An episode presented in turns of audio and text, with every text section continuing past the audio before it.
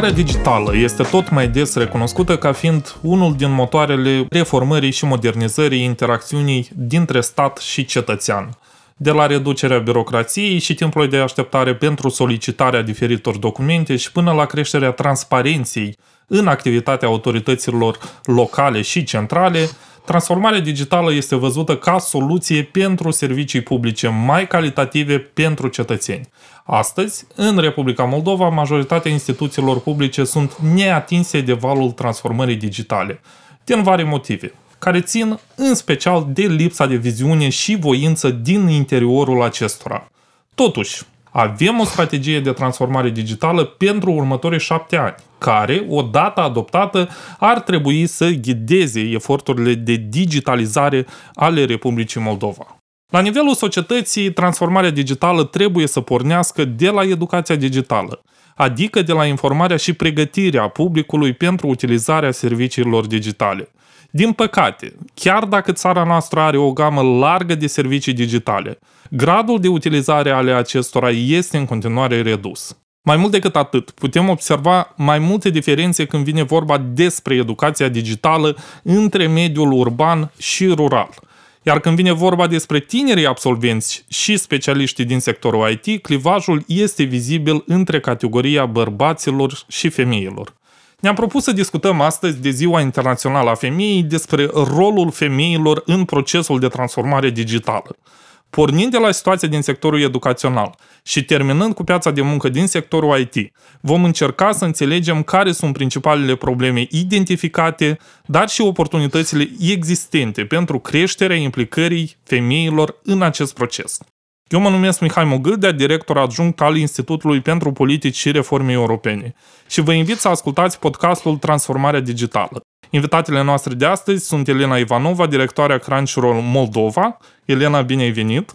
Bine v-am găsit, mersi mult de invitație. Și Adriana Sânduța, coordonatoarea echipei de management a aplicațiilor în cadrul companiei Endava. Bine venit, Adriana! Salutare și bine v-am găsit și eu și mă bucur nespus de mult să mă aflu astăzi aici. Mersi tare mult că ați venit și o să începem discuția de la mai multe probleme pe care noi le-am identificat ca fiind cumva prioritare în procesul de documentare a acestui podcast. Am văzut, de exemplu, o statistică care spune că în sectorul IT, forța de muncă sau piața de muncă este în principal dominată de către bărbați. Doar 19% din joburi în domeniu fiind practicate de către femei. În același timp, salariile femeilor din domeniul IT sunt cu peste 30% mai mici decât ale bărbaților. Cum se văd aceste probleme din interiorul a două companii private pe care le reprezentați astăzi în acest podcast? Real, datele statistice sunt uh, foarte diferite și chiar dacă se lucrează intensiv pentru a integra fetele în STEM, totuși este un decalaj foarte mare. Ce pot să zic din punctul de vedere a companiei Crunchyroll noi avem 37% femei deja, o statistică mult mai bună decât era 2 ani în urmă, deci se vede deja că lucrul care l-am depus în educația fetelor în IT de roade. Ce ține de salarii? Da, a fost o diferență la început, pot să zic cu siguranță că am egalat salariile începând cu 3-4 ani în urmă și nu a fost atât de greu pentru că atunci când faci o ofertă de muncă, tu pui salariul. Nu ai voie și conform legislației și nu este corect să pui că este pentru femei, de exemplu, acest salariu sau pentru bărbați. Tu pui în dependență de aptitudinile care le demonstrează candidatul la interviu. Respectiv, salariile s-au egalat și deja când mergeau ofertele de muncă, nu mai mergeau, mergeau direct în baza calificărilor care le aveau. Și la noi, cu siguranță, toate salariile sunt egale și le primesc în dependență de poziția care o au și de nivelul care au, pentru că este de la junior până la senior și diferența este aici, între calificările și responsabilitățile care le au. Din cele expuse de către tine, înțelegem că, de fapt, această discrepanță este mai degrabă una sistemică. Individual, la nivelul companiilor, exact. depinde mult de politica pe care o are compania, de a încuraja inclusiv angajarea femeilor și de a le remunera corespunzător implicării pe care o au în cadrul companiei. Da, exact. Eu am acceptat și am implementat politica asta când am preluat poziția de director în Crunchyroll și eu tot nu eram la un salariu egal, eram uh, din, cu un salariu mult mai mic decât uh, același coleg care eram pe aceeași poziție. Respectiv, am încercat și am lucrat la asta, am făcut salary bands, responsabilitățile le-am divizat pentru că nu poți pur și simplu să le egalezi deoarece vrei să fie egale. Trebuie să faci și procese și politici și fișe de post și salary bands și respectiv atunci când tot ai pus, tot lucrezi și asta a durat cred că vreo 3-4 luni și deja când era procesul de review, pentru că cam în companiile toate IT, după câte știu, procesul de salarii revizuire salarială e o dată în an. Și atunci am încercat și chiar la unii a ridicat și cu 50-70% pentru că să ajung la nivelul corespunzător. Da, este o muncă care tu vrei să o faci, adică trebuie să vii companie cu direcția asta. Noi trebuie să facem asta și noi trebuie să egalăm. Nu cred că este undeva, chiar dacă scrie în legislație că salariul trebuie să fie egale, eu sigur că mai avem foarte mult de, de muncă la acest capitol și nu numai în IT, dar și în alte sectoare. Adriana, cum stă situația în compania voastră? Eu aș vrea să pornesc de la faptul pe ce se bazează de fapt această discrepanță. Este vorba de natura muncii și anume din stereotipul precum că munca intelectuală nu este pentru femei și chiar și în domeniul ingineriesc la general. În acest sens, este important de adus la cunoștință fiecăruia că prima invenție de tehnologie a fost făcută de către o femeie. Ea este considerată ca expert în programare, primul expert din programare din lume, care, datorită contribuției sale semnificative, a realizat primul algoritm din lume procesat de către o mașină de calcul. Însă, din păcate, datorită circumstanțelor preistorice, această femeie nu a reușit să-și atribuie creditele pentru invențiile sale. Deci problema remunerării inechitabile a femeilor în țara noastră nu este una recentă. Ea se bazează pe diferiți factori, inclusiv sociali și istorici, și pentru a elimina această discrepanță salarială a fost propuse câteva inițiative legislative care inclusiv și compania Yandava le respectă și anume prin introducerea măsurilor de transparentizare a sistemului de salariale, care este obligatorie față de toți angajații. Și în continuare se propune să fie definit principiul de plată egală pentru muncă de valoare în funcție de capacitatea intelectuală a persoanei. Deci ne-am lămurit cu aspectul care ține de salarizare și încadrarea cumva femeilor în companiile IT. Totuși, întrebarea care mă interesează, o întrebare cumva secundară, ține de disponibilitatea tinerilor profesioniști pe piața de muncă. Deci, în momentul în care aveți campanii de angajare, când se deschid poziții noi în companie, cât de ușor este să găsiți, în special tineri absolvenți care să fie destul de bine calificați pentru a fi integrați în companiile dumneavoastră. Știm cu siguranță că piața muncii la noi este destul de dură și este destul de greu să găsești colegi cu aptitudini care sunt în concordant cu necesitățile companiei. Ce ține de studenți, cred că pentru ei nu este atât de greu, pentru că toate companiile oferă internship-uri și depinde de ei deja dacă vor să se integreze și să învețe mai repede și să intre în IT, pentru că universitatea dă teoria, dar practica totuși o dă internship-urile la companiile IT, hackatoane, diferite meetup-uri care se fac Universitatea Tehnică lucrează și nu numai Universitatea Tehnică, anual ăsta au început și Universitatea Pedagogică și de stat deja să ofere câte mai multe întâlniri. Deci depinde cât studenții, cât sunt ei, trebuie să arate și să vrea să participe, pentru că sunt studenți care, ok, noi cred că așteptăm să întâmple ceva și pe urmă se duc și depun CV-ul și așteaptă un job, dar dacă în CV-ul cealaltă nu este că tu ai participat extra la alte activități în afara celor care este la universitate, respectiv tu deja ai mai multe șanse să, să fie angajat într-o companie. Dar cu studenții nu cred că este problemă cu siguranță și eu cred că sunt foarte multe stele. Noi, în orice caz, avem foarte multe, eu le zic stele, stars, geniale, care într-un an, doi, ei deja cresc de la o poziție de junior, ajung în poziții de senior sau staff. Este deschidere din partea lor și ar fi bine mai multe companii să le ofere și deja după asta să începe toate companiile între ele și reangajează foștii studenți juniorii Uh, și eu cred că este sănătos atunci când au lucrurile astea. Unele companii pot oferi mai multe internship-uri, altele din anumite considerente nu prea, dar atunci când sunt opțiunile astea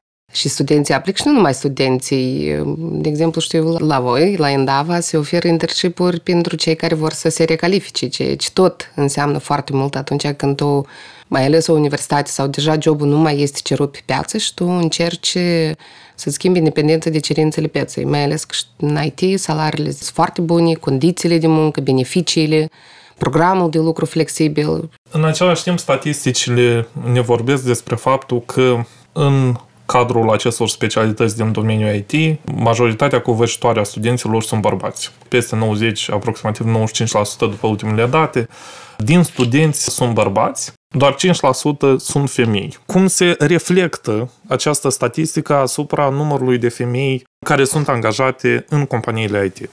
Mersi mult pentru întrebare. Eu aș vrea să răspund din perspectiva, fiind chiar studentă la una dintre specialitățile IT din cadrul Universității Tehnice a Moldovei. Am observat o schimbare colosală față de numărul de fete sau studente la specialitățile tehnice și anume dacă vorbim cu 5-6 ani în urmă, numărul acestora putea să fie într-o balanță de o fată la 20 de băieți, iar în timp această cifră chiar a ajuns să fie echivalată. Deci, tot în cadrul Universității Tehnice, începând cu anul întâi, am avut ocazia să participăm la diverse programe, cum ar fi PBL, pe lung ar fi Problem-Based Learning. Este un approach sau o inițiativă care abordează lucru în echipă pentru elevi și studenți. Tot această ocazie am avut-o pentru a dezvolta proiecte de semestru și în cadrul companiilor IT locale, unde am avut acces la toate resursele acestea și am învățat de la profesioniști în domeniu.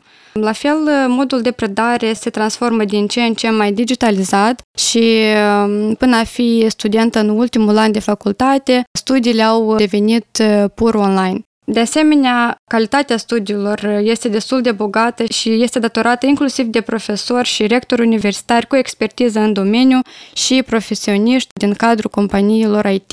Deci această cifră care cu 5-6 ani în urmă cumva a fost mult mai în folosul bărbaților, nu este așa de evident acum dacă discutăm de procesul de angajare în cadrul companiilor IT.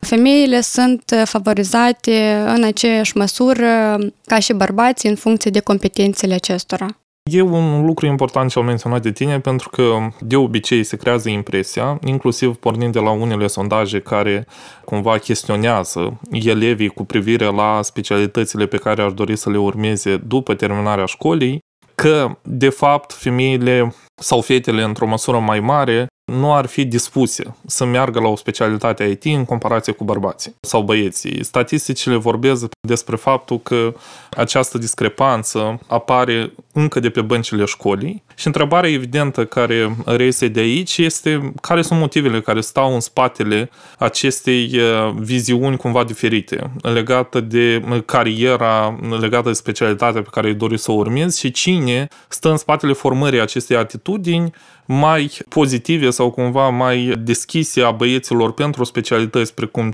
cele din domeniul IT și unul interes mai scăzut din partea fetelor pentru aceste specialități. Pentru că, evident, după absolvire, în procesul de matriculare la universități, deja regăsim cumva această lipsă de balanță între studenții uh, băieți și studentele fete. Deci, întrebarea mea este de unde apare, care sunt motivele care stau în spatele acestei discrepanțe în abordarea pentru domeniul IT, de la o vârstă fragedă. Este adevărat că statistica arată că un număr mai mare de bărbați și respectiv un număr mai mic de femei este înregistrat în domeniul IT. Acest lucru este adevărat și pentru studenți de la universități, inclusiv și din licee. Cred că acest lucru se bazează din cauza stereotipurilor sau a preconcepțiilor, care de fapt reprezintă o atribuire unor caracteristici individuale în funcție de apartenența la un grup social. Deci, aceste stereotipuri de gen impun fetelor niște idei, niște concepții uh, care influențează negativ uh, decizia acestora. Uh, concepții precum ar fi tu trebuie să, trebuie să te comporți într-un anumit mod. La fel, acest lucru este datorat faptului că mulți dintre oameni consideră că domeniul inginieresc nu este pentru femei. Care este cauza problemei? Adică cine dezvoltă aceste preconcepții în jurul elevilor și de unde apare până la urmă această discrepanță? Pentru că dacă stau eu și mă gândesc în școală, la lecțiile de informatică din clasa 7 până în clasa 12 am avut doar profesoare de informatică prin subiectele care au fost predate, nu cred că am putut evidenția cumva diferențe de abordare între băieți și fete. Și în același timp, niciodată nu s-a discutat la lecțiile de informatică, dar nici la alte lecții despre faptul că acest obiect sau aceste subiecte ar fi mai degrabă pentru băieți și aceste subiecte ar fi mai degrabă pentru fete. De unde apare această problemă până la urmă? Cred că totuși o să fiu mai dură și problema în comunitatea și mentalitatea care o avem, pentru că părinții și profii sunt aceia care îți pun baza și decizia ce vrei să fii după ce finisezi liceul.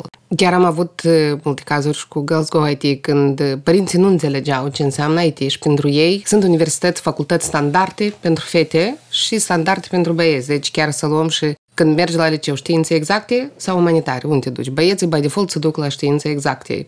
Când decide o fată, îți duc, băi, dar ce-ți trebuie? Pentru că totuși te duci mai bine traducător, în banc să lucrezi, care mai sunt pozițiile astea care sunt cumva atașate de fete. Deci, discutând și în școală, iarăși ne întoarcem înapoi în școală, când au loc discuțiile cu elevii, tot spune accent involuntar pentru că așa au fost educați, pentru că așa e mentalitatea, pentru că profii încă sunt foarte mulți din uh, old school. O să vin cu un caz personal. Uh, ficiorul meu a terminat uh, liceul anul trecut și întreb chiar fetele la balul de absolvire unde a hotărât să meargă. Niciuna n-a vrut în IT.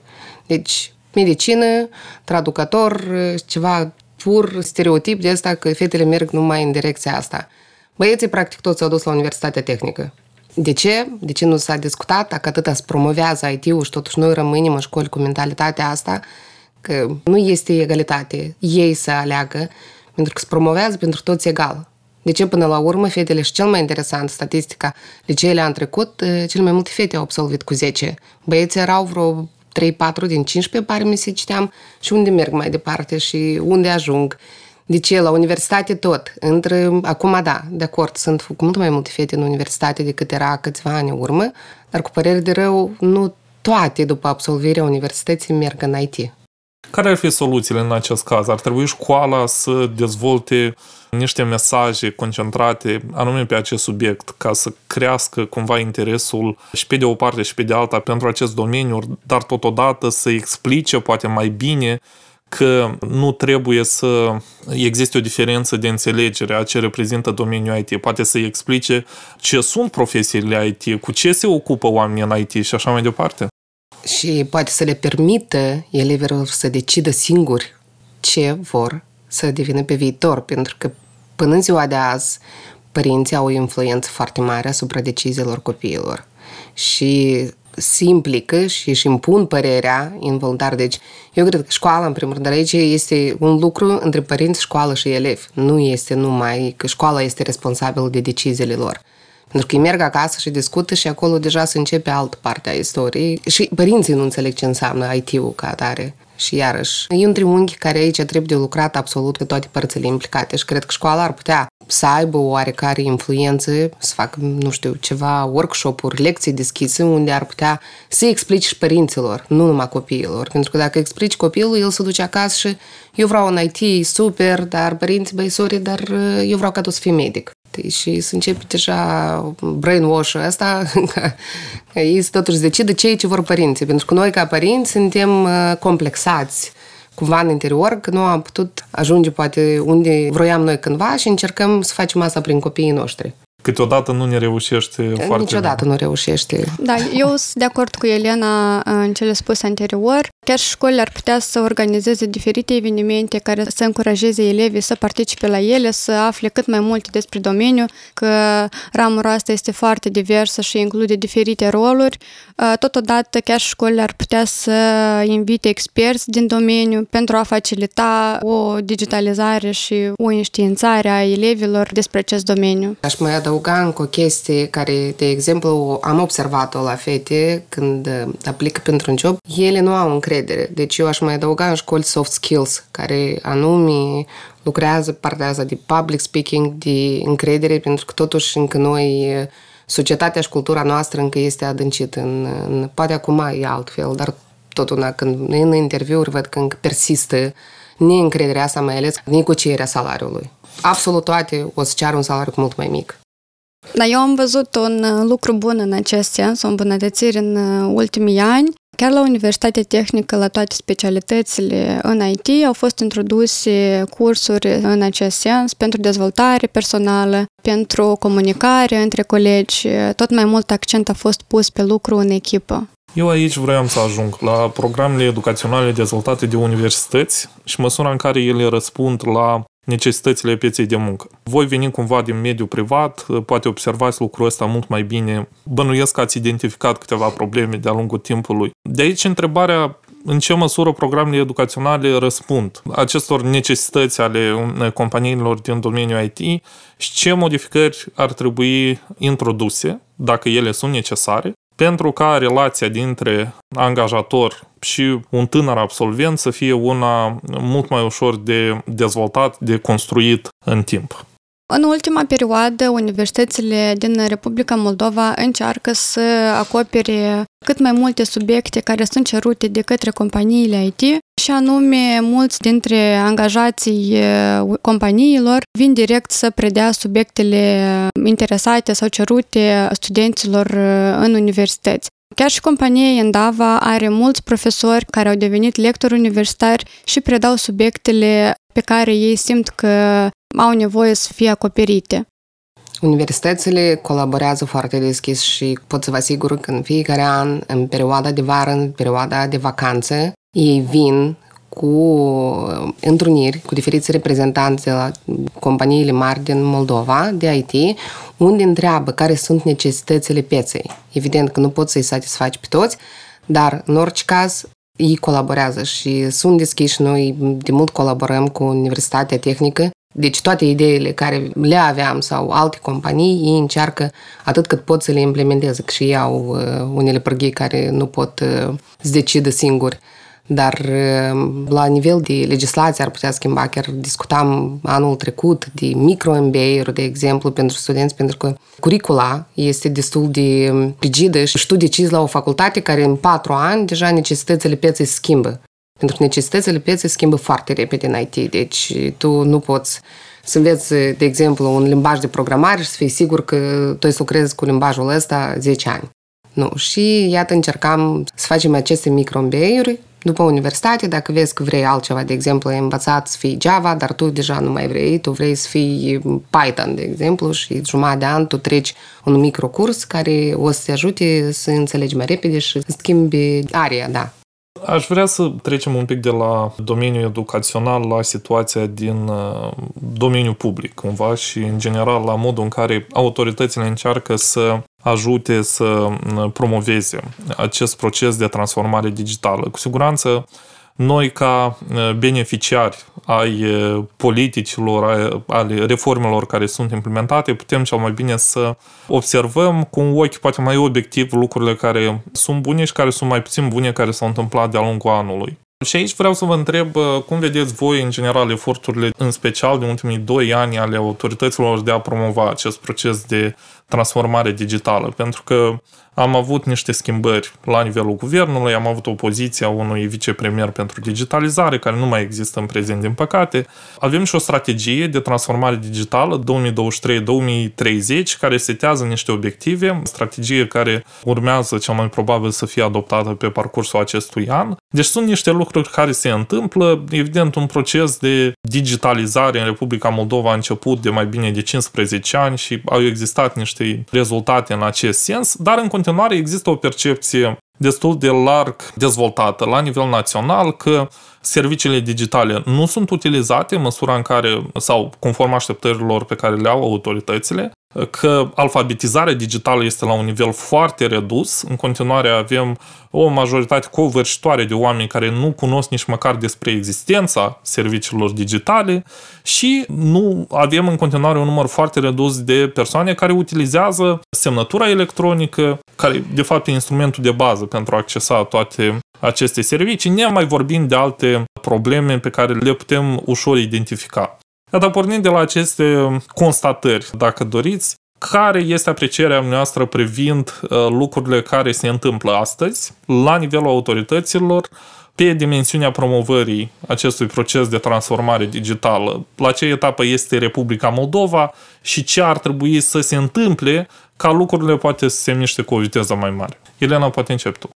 Din punctul meu de vedere, ca persoană în IT care absolut tot îmi place să fie digitalizată, să nu iese în casă, toate comenzile să fie online și plățile, deci genial, îți rămâne mai mult timp personal. Digitalizarea este promovată, evident, dar nu este și partea asta de a educa comunitatea, oamenii, mai ales dacă vorbim uh, de bănci, unde oamenii până în ziua de azi sunt o mare parte care se duc atunci când primesc salariu sau pensia și își scot tot uh, salariul de picare din frica care a fost uh, câțiva zeci de ani în urmă, unde au rămas fără bani și nu înțeleg că este safe și tu poți folosești și nu ai nevoie de cash și aceeași semnătură, să nu stai în rânduri când te duci la agenții publice.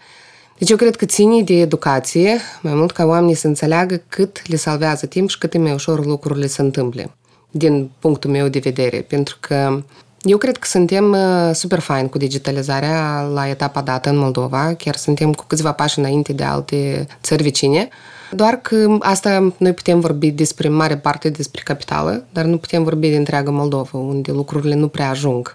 Și nu este educată societatea să înțeleagă cât e de ușor și cât e de bine și care sunt beneficiile. Pentru că care sunt beneficiile? Noi le știm, în afară de ce că salvează timpul? Evident că mai sunt. Eu cred nu, că asta e pentru oameni, că salvează timpul în mare parte și... Costuri mai reduse. Evident, pentru că...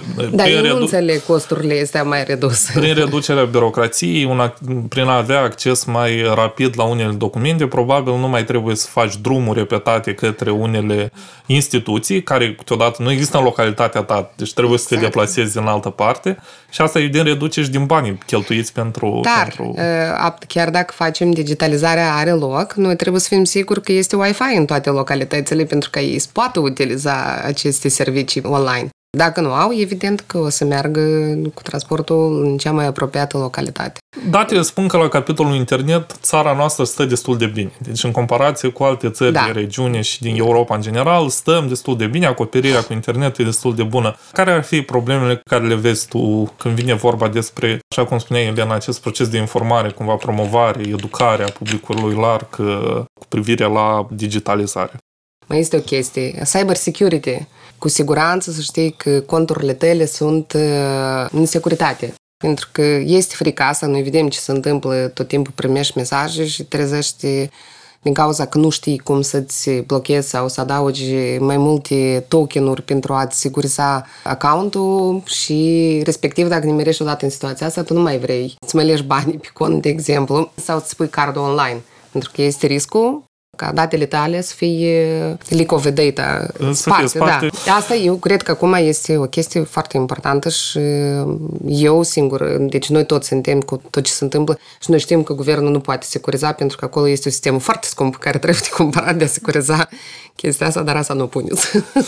Elena vorbea mai devreme despre un clivaj, o divizare destul de evidentă între sat și oraș. Ea probabil se regăsește inclusiv când vine vorba despre, așa cum discutam mai devreme, această educație timpurie încă a elevilor, a copiilor, despre tot ce înseamnă IT, tot ce înseamnă digitalizare. Copiii de la oraș au oportunități mai multe, mai mari în comparație cu cei de la sate. În același timp, sunt și niște inițiative de succes care au fost dezvoltate pentru a ajunge cumva la publicul de la sate. Care ar fi aceste inițiative? Ce ne puteți spune la acest capitol? Cum am menționat și Elena anterior, zonele rurale sunt mult mai expuse la situații de neinformare, dar în ultima perioadă, totodată, aceste zone au devenit și ținta companiilor IT, din motiv că, evident, că ele dispun de un potențial intelectual uh, enorm. Mai multe companii chiar și-au uh, reorientat uh, atenția către aceste orașe, orașe precum ar fi Bălți, Cahul, Comrat, Hâncești, unele din companii chiar și-au deschis și birouri în aceste zone pentru a normaliza această diviziune digitală și pentru a asigura un nivel de educație mai înalt. De asemenea, mai multe platforme și organizații menite să încurajeze digitalizarea au pus accent pe aceste regiuni ale țării și au început să organizeze evenimente și programe accesibile pentru femei de toate vârstele, pentru a asigura și a acoperi educația digitală din aceste regiuni. De asemenea, este important de adus la cunoștința tuturor că aceste regiuni dispun de un potențial enorm, fapt care duce la beneficii atât pentru comunitate cât și pentru dezvoltarea economică a țării în spațiul IT. Lucrurile se întâmplă și la nivel uh, local și în regiunile rurale ca să înțeleagă și cei care ne ascultă că nu discutăm doar despre Chișinău aici sau despre orașele mari, dar evident în continuare rolul statului, rolul autorităților aici rămâne unul extrem de important. Elena, vreau să discutăm despre un alt subiect care ține de promovarea exemplelor de succes în domeniul IT și vorbesc aici în special despre femei. Noi am avut mai multe inițiative în ultimii ani pentru promovarea implicării femeilor în domeniul IT, pentru creșterea, cum spuneam, a informării, a conștientizării privind domeniul IT în rândul fetelor. Ai putea să ne dai câteva exemple pozitive în acest sens și poate să ne vorbești despre rezultate ca să înțelegem mai bine care până la urmă a fost impactul acestor inițiative dezvoltate de-a lungul anilor. 8 ani urmă, când um, am înțeles ce înseamnă IT-ul și am avut uh, oportunitatea să încep un nou job la o companie IT, lucrurile erau uh, foarte diferite de ceea ce este azi. Și prima inițiativă la care am început a lucra a fost uh, o colaborare cu Girls Go IT, care s-a început de la vreo câteva fete, cred că până număr până la 10, nu mai țin minte cât erau, Prima ce am făcut, mergeam prin sate și promovam IT-ul. Era ceva nou pentru mine, eu nimic nu înțelegeam nici eu atunci, dar ziceam că it's cool, let's do it. Dacă să o luăm, ce erau 8 ani în urmă și erau 10 fete implicate în programul ăsta de implicare a fetelor în STEM, și azi, când sunt peste 100 uh, de fete implicate în programul ăsta în bootcamp-urile care urmează să se înceapă următorul, diferența este mare și pot să zic că um, nu știu dacă câțiva ani în urmă fetele care au mers în programul ăsta de dezvoltare au mers mai departe în IT. Acum, cu siguranță, știm că foarte multe sunt și nu sunt angajate numai în Moldova, dar chiar, practic, toate cu părere de rău au acceptat uh, universități peste hotare, ceea ce e bine, evident. Dar m-a impresionat ultima programă care am avut-o cu Girls Go IT. Noi am făcut-o puțin diferit pentru că înțeles că unele chestii care merg și atunci nu numai când tu faci un program, dar uh, la fel trebuie să faci un check-up. Deci noi cu fetele care veneau la noi la internship făceam un follow-up fiecare trei luni și tot le îndemnam să meargă mai departe și să accepte IT-ul, pentru că iarăși aici vine partea asta de comunitate și de mentalitate Ceea ce s-a primit frumos e practic toate fetele din ultimele cursuri care le-am avut au fost angajate în IT. Nu-i mare, eu înțeleg că este un impact foarte mic dacă comparăm cu piața și nici n-ai cum compara că e un procentaj foarte mic, dar este Tech Women, care Adriana este parte din uh, tot uh, promovarea femeilor în IT și toate proiectele astea care le avem pe piață, ele sunt benefice și este o chestie care mi-ar plăcea foarte tare să o văd asta pentru recalificare. Avem foarte multe femei care stau în concediu de maternitate și când revin înapoi, ori nu au job, ori deja nu mai este actual ceea ce le făceau până la plecarea în concediu. Și respectiv recalificările astea, care să le arătăm partea asta de digitalizare, pentru că fiind în concediu de îngrijire copil, lucrând în IT, perfect. Tu ai program flexibil, nu e neapărat să vii în oficiu, tu poți să lucrezi câteva ore pe zi, deci eu cred că IT-ul este ideal pentru femeile în, în îngrijire. Probabil a fost una din profesiile cel mai puțin afectate de pandemie, bănuiesc eu, da, pentru că lucrul la distanță deja era o cutum în domeniul IT. Da, a fost un, așa, numai un bus de asta, putem lucra și de acasă, ceea ce eu nu prea îmi place, dar pentru femeile care mergeau în concediu de îngrijire copil, deci ele puteau să se întoarcă și pe două ore pe zi și păstrându-și venitul și având grijă și de familie. Da, IT-ul atunci nu a suferit cu siguranță pentru că noi avem nevoie numai de laptop și atât. Adriana, vrei ceva să adaugi? Da. Ca să adaug la cele spuse de Elena, inițiativa Tech Women Moldova, fiind o platformă pentru încurajarea femeilor în domeniul IT,